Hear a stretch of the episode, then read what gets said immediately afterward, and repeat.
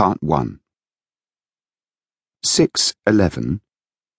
A casual vacancy is deemed to have occurred A.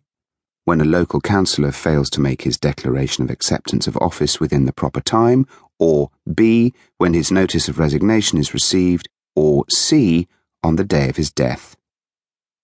Charles Arnold Baker, Local Council Administration, 7th edition. Sunday. Barry Fairbrother did not want to go out to dinner.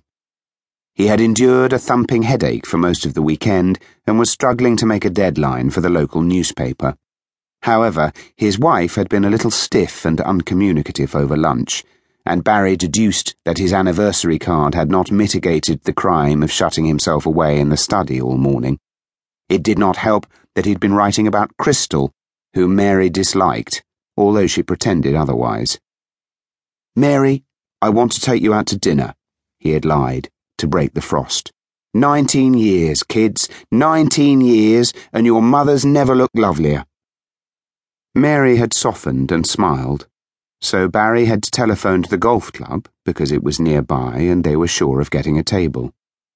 He tried to give his wife pleasure in little ways, because he had come to realize, after nearly two decades together, how often he disappointed her in the big things.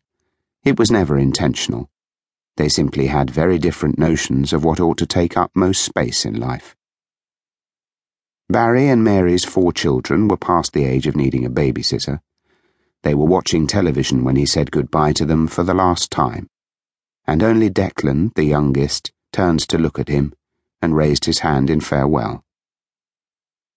Barry's headache continued to thump behind his ear as he reversed out of the drive and set off through the pretty little town of Pagford, where they had lived as long as they had been married. They drove down Church Row, the steeply sloping street where the most expensive houses stood in all their Victorian extravagance and solidity. Around the corner by the mock Gothic church, where he had once watched his twin girls perform Joseph and the Amazing Technicolor Dreamcoat, and across the square, where they had a clear view of the dark skeleton of the ruined abbey that dominated the town's skyline, set high on a hill, melding with the violet sky.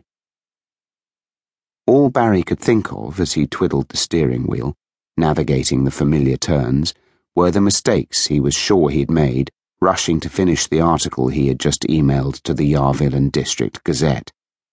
Garrulous and engaging in person, he found it difficult to carry his personality onto paper.